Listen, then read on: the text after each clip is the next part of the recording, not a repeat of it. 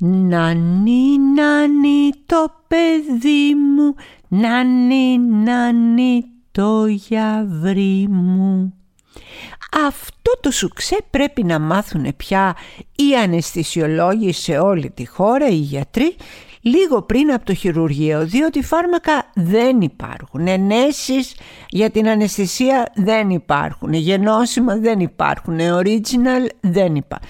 Τι έχουν μείνει λοιπόν στον αναισθησιολόγο τον καλό, τον ανούρισμα. Θα τους νανουρίζουμε και μετά θα τους ανοίγουμε με το μαχαίρι. Είναι μια καλή ιδέα νομίζω και γλιτώνουμε πάρα πολλά λεφτά. Νάνι, νάνι το παιδί μου. Αυτό θα λέμε λίγο πριν το τριπλό bypass στην καρδιά ή οτιδήποτε άλλο. Είμαι η Έλενα Κρήτα και αυτό είναι το podcast λοιπόν, το μαζί και τα μάτια μας που ακούτε κάθε Τετάρτη αποκλειστικά από το News 24-7 και μετά όποτε θέλετε και αν θέλετε μπορείτε να το παρακολουθήσετε στο Spotify, στο Apple Podcast και στο Google Podcast. Ξεκινάμε λοιπόν. Νανι, νανι το παιδί μου Νάνι, νάνι το γιαβρί. Δεν πάμε καλά κοπελιά καθόλου καλά. Νάνι του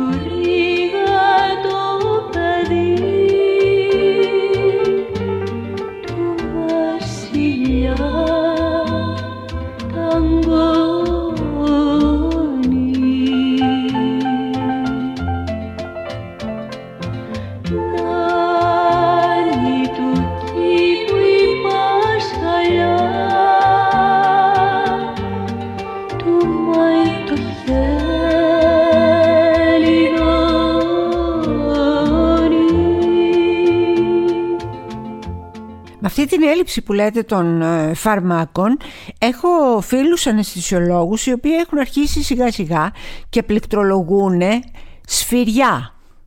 Σφυριά σκρούτζ ας πούμε.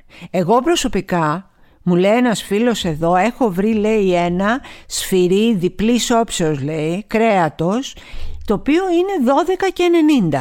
Εάν δεν πιάσει τον ανούρισμα του κοπανάς του ασθενούς μία σφυριά στο κεφάλι και πέφτει ξερό στα άσκελο. Δεν έχει κανένα πρόβλημα, κάνεις εσύ ωραιότατα και την εγχείρηση και όλα.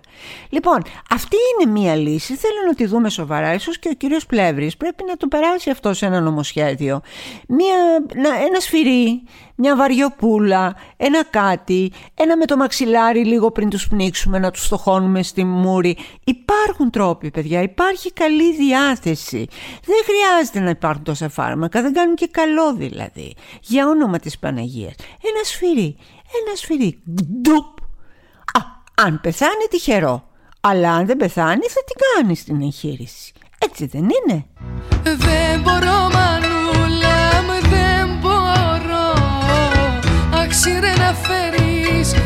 γιατρό. Δεν μπορώ μανούλα δεν μπορώ. Αξίρε να φέρεις το γιατρό. Αξίρε να φέρεις το γιατρό. Μην πεθάνω η μαύρη και χαθώ. Έτσι πάνε τα πράγματα σε μια χώρα η οποία φτωχοποιείται συνεχώς, σε μια χώρα η οποία εξαθλιώνεται συνεχώς, τα πράγματα στο σούπερ μάρκετ έχουν γίνει απρόσιτα για μια οικογένεια. Το καλάθι της νοικοκυράς έγινε το καλάθι της συμφοράς, της συμφοράς της μαύρης, της κατή μαύρης, της κατή μαύρης κοπελιά. Μια απελπισία, μια απόγνωση. Βλέπεις τους ανθρώπους στο σούπερ μάρκετ ρε παιδιά, έχουν τα μάτια τους μια αγωνία όταν φτάνουν στο ταμείο. Θα μου φτάσουνε, δεν θα μου φτάσουνε, τι θα γίνει, να βγάλω κάτι, να βάλω ένα γάλα στην άκρη; Μιλάμε, μιλάμε δεν ξέρω σας τα λέω και ε, πραγματικά ταράζομαι πάρα πολύ. Δεν είναι αυτή η χώρα που ονειρευτήκαμε, δεν είναι αυτή η χώρα ε, την οποία εμπιστευτήκαμε. Εμπιστευτήκαμε αυτή τη χώρα για να μεγαλώσουμε τα παιδιά μας, τα εγγόνια μας. Οι πατεράδες μας και οι μανάδες μας έφτισαν νέμα για μας. Δούλεψαν για να έχουμε εμείς το ψωμί, για να έχουμε το γάλα, για να έχουμε σπουδές, παιδεία, ψωμί, παιδεία, ελευθερία. Βγήκαν οι άνθρωποι στους δρόμους, το ξέρετε. Σκοτώθηκε κόσμος, κόσμος αυτό, για αυτό το σύνθημα. Ψωμί, παιδεία, ελευθερία. Και σήμερα δεν έχουμε ούτε ψωμί, διότι όλα είναι πανάκριβα, ούτε παιδεία με την κυρία Κεραμέως να την ενδιαφέρει μόνο ποιος θα κάνει θρησκευτικά και αγωγή του πολίτη και σίγουρα όχι ελευθερία. Γιατί όσο και αν κάνουμε ότι δεν τις βλέπουμε τις υποκλοπές γιατί δεν συμφέρουν, αυτή τη στιγμή η ελευθερία, την ελευθερία, την ποδοπατάνε αυτοί οι άνθρωποι με τα παπούτσια τους τα βρώμικα, τα λασπωμένα με τις κολλημένες τις κουράδες κάτω στη σόλα και μετά μιλάμε πρέπει να γυρίσουμε πίσω πρέπει να θέλουμε ψωμί, παιδεία, ελευθερία. Και να σας πω και κάτι εσείς τους ψηφίσατε καλά κάνατε γούστα σας καπέλο σας δεν τους ξέρατε που κακός και αυτό τέλος πάντων τώρα σε δύο-τρεις ε, μήνες έχουμε εκλογές πάλι θα τους ξαναψηφίσετε Ξαναψηφίστε τους, ελεύθεροι είστε. Εμείς τι φταίμε μας λέτε. Εμείς τι φταίμε να ζούμε σε ένα διστοπικό κράτος, ένα κράτος μουρτζούφλικο, ένα κράτος ερευόδες σκοτεινό να ζούμε και δεν τους έχουμε ψηφίσει. Και θα μου πείτε το γνωστό, μα οι άλλοι είναι καλύτεροι. Δεν ξέρω αν οι άλλοι είναι καλύτεροι και εννοώ πρωτίστως στο κόμμα της αξιωματικής αντιπολίτευσης, το ΣΥΡΙΖΑ, ξέρω ότι αυτοί αφήσανε 37 δισεκατομμύρια δις φεύγοντας. Αφήσανε 37 δισεκατομμύρια δις φεύγοντας. Ποιος θα γίνει κυβέρνηση δεν ξέρω. Όποιος και να γίνει όμως, η Νέα Δημοκρατία θα παραλάβει το χάος το οποίο δημιούργησε ή ο ΣΥΡΙΖΑ θα παραλάβει το χρέος το οποίο δεν δημιούργησε αλλά το βρήκε και το κληρονόμησε.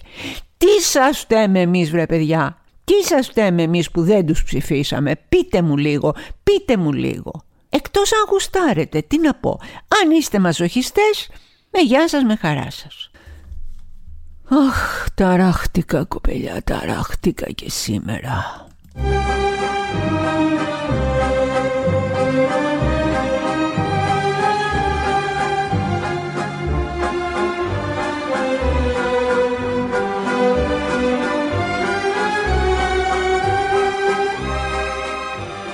Έφυγε από αυτή τη μάταιη ζωή ο Νίκος ο Ξανθόπουλος. Ο Νίκος ο Ξανθόπουλος που φόλιασε από πολύ νεαρό στις καρδιές των Ελλήνων και δεν έφυγε ποτέ από εκεί.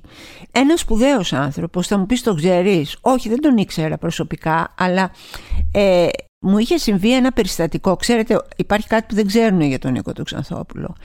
Έκανε αυτές τις λαϊκές ε, ταινίες, ήταν το παιδί του λαού, ήταν ο καλός, ο τίμιος, ο εργατικός, πάντα έπαιζε αυτό το πράγμα. Ήταν και πολύ καλός τραγουδιστής και έχει οργώσει όλο τον κόσμο κάνοντας ε, συναυλίες με τα τραγούδια του κτλ. Γιατί πέρασε και μεγάλες φτώχες και πίνες αυτός ο, ο άνθρωπος και όμως κατάφερε, παντρεύτηκε τη γυναίκα που αγάπησε και που ζήσανε μαζί μέχρι που πέθανε έκανε παιδιά, έκανε εγγόνια και κάποια στιγμή τα βρόντιξε όλα, έφτιαξε ένα ωραίο κτήμα, ε, το καλλιεργούσε. Και ήταν πιο περήφανος για τις ντομάτες του παρά αν θέλετε για τα έργα που έκαναν και που κόβανε τότε στην εποχή τους, στη δεκαετία του 60 300.000 εισιτήρια, 400-500.000 εισιτήρια ε, ε, δηλαδή έτρεχε ο κόσμος, ήτανε το παιδί του λαού, ήτανε ο γιος της κάθε μάνας, ήτανε ο γαμπρός που ήθελε κάθε μάνα για την κόρη της. Αυτός ήταν ο Νίκος Ξανθόπουλος και θα σας πω ένα-δυο πράγματα που ξέρω γι' αυτόν. Τώρα κλαις γιατί κλαις; Συ δεν είσαι που γέλαγες χθες Μόνη σου έχεις γκρεμίσει όσα εγώ είχα χτίσει Τώρα τάχα γιατί κλαις. Τώρα κλαις γιατί κλαις. Συ δεν είσαι που γέλαγες χτες Μόνη σου έχεις γκρεμίσει όσα εγώ είχα χτίσει Τώρα τάχα γιατί Τραγουδάει ο Νίκος ο Ξανθόπουλος εδώ Τώρα κλαις, γιατί κλαις, ή δεν ήσουν που γέλαγες χτες; Μόνη σου έχεις γκρεμίσει όσα εγώ είχα χτίσει. Τώρα πες μου γιατί κλαις. Πάρα πολύ ωραίος.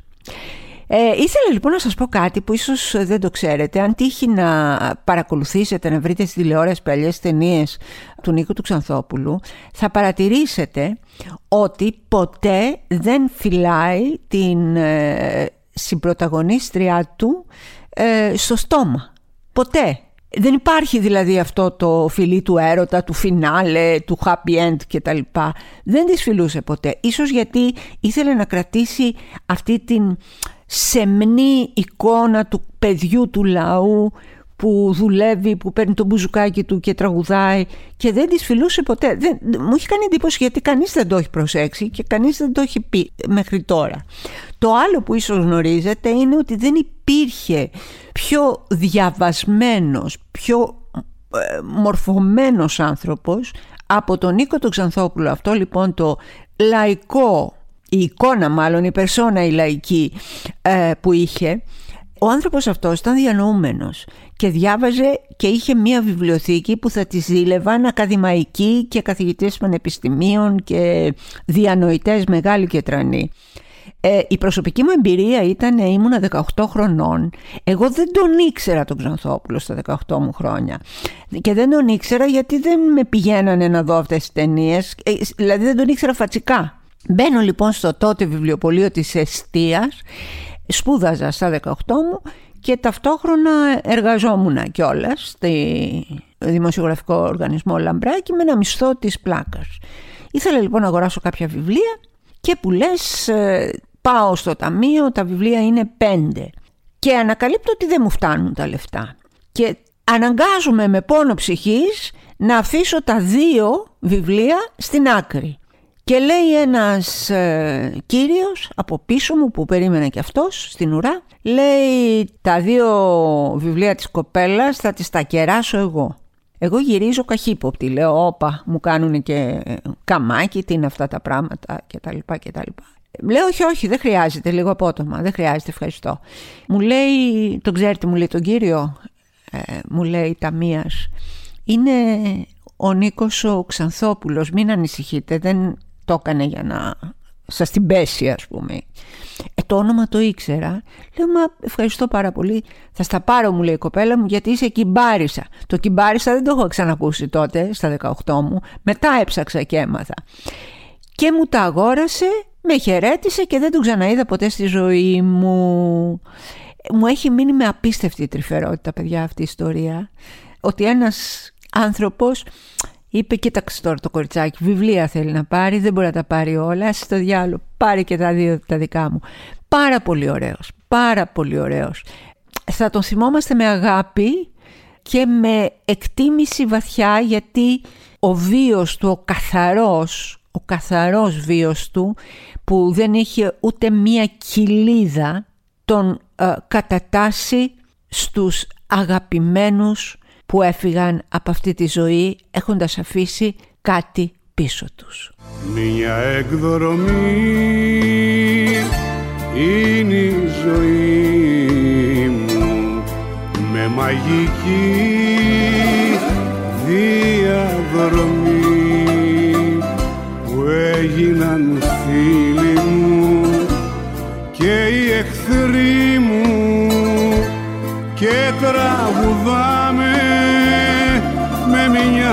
φωνή. Εμένα και ο θανάτος μου φαίνεται γιορτή. Ένα λαχείο είναι η ζωή ας είναι και αμορτή. Λουλούδια για το χαρόντα μπουζούκι και κιθάρα και ένα ανοιχτό περίπτερο να πάρουμε τσιγάρα. Εμένα λέει ο Πέτρος ο Φιλιππίδης, μ' αγαπάει λέει ο κόσμος. Δεν είμαι μυστήριος σαν τον Μπέζο. Αυτό είπε λοιπόν στο δικαστήριο για έναν πάρα πάρα πολλά χρόνια συνεργάτη του, για έναν πολύ φίλο του όπως ο ίδιος δήλωνε, το Γιάννη Μπέζο, τον οποίο ξαφνικά το κρέμασε στα μανταλάκια χωρίς κανένα λόγο. Τι είπα να πει δεν είμαι μυστήριος σαν τον Μπέζο. Τι εννοεί δεν είναι μυστήριος σαν τον Μπέζο. Εγώ δεν θυμάμαι ο Μπέζος ποτέ να έχει κατηγορηθεί για τις πράξεις που έχει κάνει ο κύριος Φιλιππίδης. Εγώ θυμάμαι ότι έχουμε πει για το Γιάννη τον Πέζο ότι καμιά φορά είναι απότομος, ότι δεν είναι καθόλου καλός στις δημόσιες σχέσεις, ότι είναι λίγο μουντρούχος, ότι δεν μιλάει ποτέ για την προσωπική του ζωή, είναι μια αρχή του, ότι ενδεχομένως ε, τσαντίζεται, δεν του αρέσει να τον φωτογραφίζουν όταν είναι πάνω στη σκηνή ή δεν συμπαθεί τα αυτόγραφα ή το ένα ή το άλλο κτλ. Αυτά έχω ακούσει εγώ για το Γιάννη τον Πέζο. Έχω ακούσει επίσης για το Γιάννη τον Μπέζο ότι ως συνεργάτης και ενίοτε θείας άρχης που είναι έχει επιδείξει άψογη συμπεριφορά. Είναι πάντα ευγενικός με τους συναδέλφους του από τον πρώτο μέχρι σε πολλά εισαγωγικά τον τελευταίο. Είναι καλοπληρωτής, είναι τυπικός, είναι ευγενής, τους κερνάει διάφορα πράγματα και, και δεν έχει ακουστεί τίποτα ποτέ, μιλάμε για πόσα χρόνια καριέρα, 30. Και για τον Γιάννη τον παίζω σε αυτό το επίπεδο. Ε, το να βγαίνει λοιπόν ο κύριος Φιλιππίδης με αυτό το φόρτο κατηγοριών στην πλάτη του και να μιλάει έτσι για το φίλο και συνεργάτη του, εγώ το βρήκα ποταπό. Το βρήκα ποταπό και δεν μπορώ να καταλάβω γιατί; Γιατί τα λέω όλα αυτά, τα λέω για όλους εσάς που λέτε δεν μου είναι συμπαθής ο Μπέζος και δεν μου είναι συμπαθής ο Μπέζος γιατί είναι απότομος, γιατί είναι... Θέλω να μάθουμε λίγο όλοι να κάνουμε αυτή τη διάκριση. Ο Μπέζος όχι δεν κάνει δημόσιες σχέσεις, όχι δεν γλύφει ποτέ κανέναν, μιλάει όπως σκέφτεται και όπως του βγαίνει γιατί είναι ειλικρινής και αυθόρμητος. Αυτό μάλλον πρέπει να το εκτιμάμε. Διότι αν οι μυστήριοι είναι σαν τον Μπέζο και αυτοί που αγαπάμε είναι σαν το Φιλιππίδη, κάτι πάρα πολύ λάθος έχουμε δει στη ζωή μας και στην κρίση μας για τους άλλους ανθρώπους. Με το Γιάννη Μπέζο λοιπόν, όχι με τον Πέτρο Φιλιππίδη.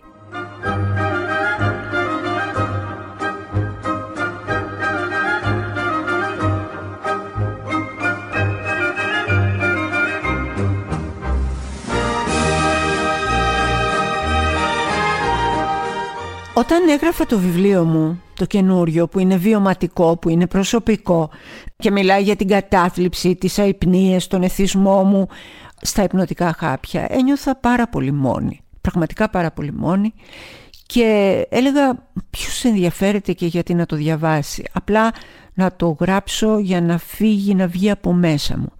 Ο χαμός που έχει γίνει λοιπόν με αυτό το βιβλίο, η ταύτιση τόσων πολλών αναγνωστών, είναι κάτι που δεν έχει προηγούμενο. Δεν μπορώ να σας πω ευχαριστώ. Ξέρετε γιατί νιώθω όμως τόσο ευγνώμων. Νιώθω τόσο πολύ ευγνώμων γιατί δεν είμαι μόνη. Με κάνατε να νιώθω ότι είμαστε πολλοί. Με κάνατε να νιώθω ότι είμαστε μία παρέα από ανθρώπους που πονάνε, που αγωνίζονται, που φοβούνται, που υπερνικούν τις δυσκολίες, που έχουν ανάγκη ο ένας τον άλλον, που δίνουν το χέρι ο ένας τον άλλον, που στηρίζουν ο ένας τον άλλον. Έγινα μέρος μιας μεγάλης κοινότητας ανθρώπων οι οποίοι πραγματικά με αγκάλιασαν και ειδικά αυτό στο θέμα της κατάθλιψης που είναι αν θέλετε η πιο αβυσαλαία μοναξιά που μπορεί να νιώσει ε, κανείς θέλω να σας πω πόσο πόσο πολύ όχι έχω βοηθήσει εγώ εσάς αλλά έχετε βοηθήσει εσείς εμένα. Ένα πολύ μικρό απόσπασμα που είχα τη χαρά και από το βιβλίο μου «Μαμάκι τα χωρίς χέρια» που είχα τη, χαρά να δω ότι το ανακύκλωσε και ένα πολύ σοβαρό ιατρικό περιοδικό ε, μπορώ αν θέλετε να σας διαβάσω δύο παραγράφους που λέω το εξής τα πρώτα δείγματα της κατάθλιψης ήταν για μένα άκακα σαν κουτάβια. Τίποτα δεν προμήνυε την κόλαση που θα κρατούσε χρόνια ατελείωτα. Τίποτα το σπουδαίο. Να, μια, μια βαρεμάρα ρε παιδί μου, μια κακοκεφιά. Ένα «Πού να τρέχεις τώρα, κάτσε σπιτάκι σου που είσαι μια χαρά». Τέτοια, μικρά πραγματάκια, ανώδυνα. Μια χαρά ήμουνα καλέ, μια χαρούλα. Ε, απλώς κάποιες βραδιές δεν είχα όρεξη να βγω από το σπίτι, μιας στις τόσες. Όταν οι μιας στις τόσες βραδιές έγινε πολύ πολύ περισσότερες, τις βάφτισα φάση και πάλι δεν προβληματίστηκα. Φάση είναι θα περάσει. Αλλά και να μην περάσει, εντάξει δεν έγινε και τίποτα, μια χαρά είμαι και έτσι. Καμιά φορά με ρωτάνε γιατί άργησα τόσα χρόνια να ζητήσω βοήθεια από ειδικούς. Η απάντηση είναι απλή και ισχύει για όλους μας. Δεν την ήθελα ακόμα αυτή την ε, βοήθεια. Και δεν την ήθελα γιατί δεν καταλάβαινα τι το τραγικό είχε όλο αυτό. Ξέρετε γιατί, γιατί η κατάθλιψη είναι πιο ύπουλη από σένα και πιο έξυπνη επίσης. Στα πρώτα της βήματα σου προσφέρει τόση θαλπορή, τόση στοργή που την αντιμετωπίζεις ή τουλάχιστον εγώ έτσι την αντιμετώπισα σαν μια καινούρια φίλη. Σε αγκαλιάζει σαν χνουδωτή κουβερτούλα, σε να νουρίζει γλυκά, σου ψιθυρίζει γλυκόλογα. Έλα τώρα, έλα αγαπούλα μου, έλα να κάτσουμε εδώ, να δεις τι ωραία που θα περάσουνε. Ωραία δεν είναι έτσι; Ναι, η κατάθλιψη μας αποκοιμίζει αυτό ήταν το απόσπασμα και το μήνυμά μου σε εσάς αγαπημένοι μου, πολύ πολύ αγαπημένοι μου φίλοι που πια σας νιώθω σαν δικούς μου ανθρώπους είναι μην τσιμπάτε. Το έκανα εγώ το λάθος και η αγωνία μου τώρα είναι να μεταφέρω σε όλους εσάς που έχετε κάποιο τέτοιο ανάλογο πρόβλημα την εμπειρία μου. Μην κάνετε το ίδιο λάθος με μένα. Εγώ το πλήρωσα με δεκαετίες από τη ζωή μου. Αν είστε νέοι δείτε το τώρα γιατί όχι η κατάθλιψη δεν είναι ένα άκακο κουτάβι η κατάθλιψη είναι ένα θηρίο που σου δείχνει τα δόντια του και κινδυνεύει ανα πάσα στιγμή να σε καταβρωθήσει.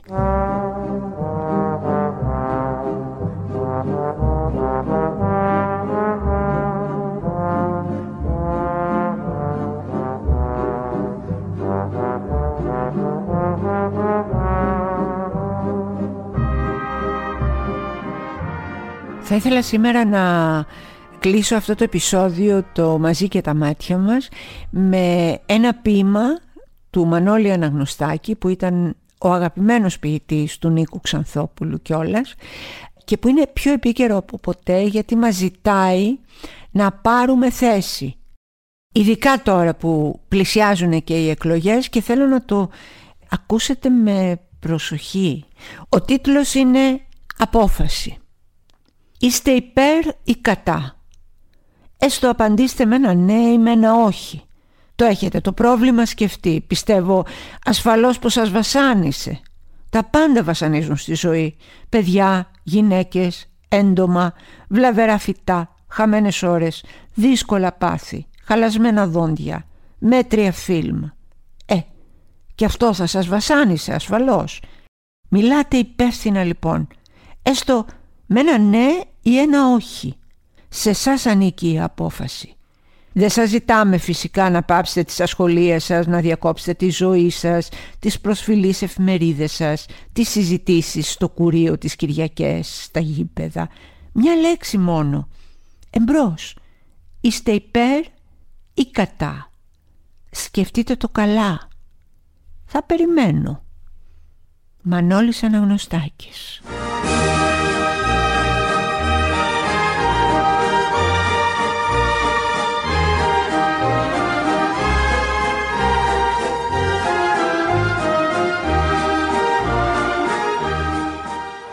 Αυτά για σήμερα λοιπόν. Ε, η Έλενα Κρήτα είμαι, ήμουν και θα είμαι. Ε, το podcast μας είναι αυτό, το μαζί και τα μάτια μας, αποκλειστικά πάντα, κλασικά, από το News 24, 7 κάθε Τετάρτη. Παρακολουθήστε με αν θέλετε και στο Spotify, το Apple Podcast και το Google Podcast. Θα τα πούμε πάλι την άλλη Τετάρτη εδώ θα είμαστε, καιρού επιτρέποντος και Θεού θέλοντος. Ε, σας αποχαιρετώ με αγάπη και με βαθύ σεβασμό.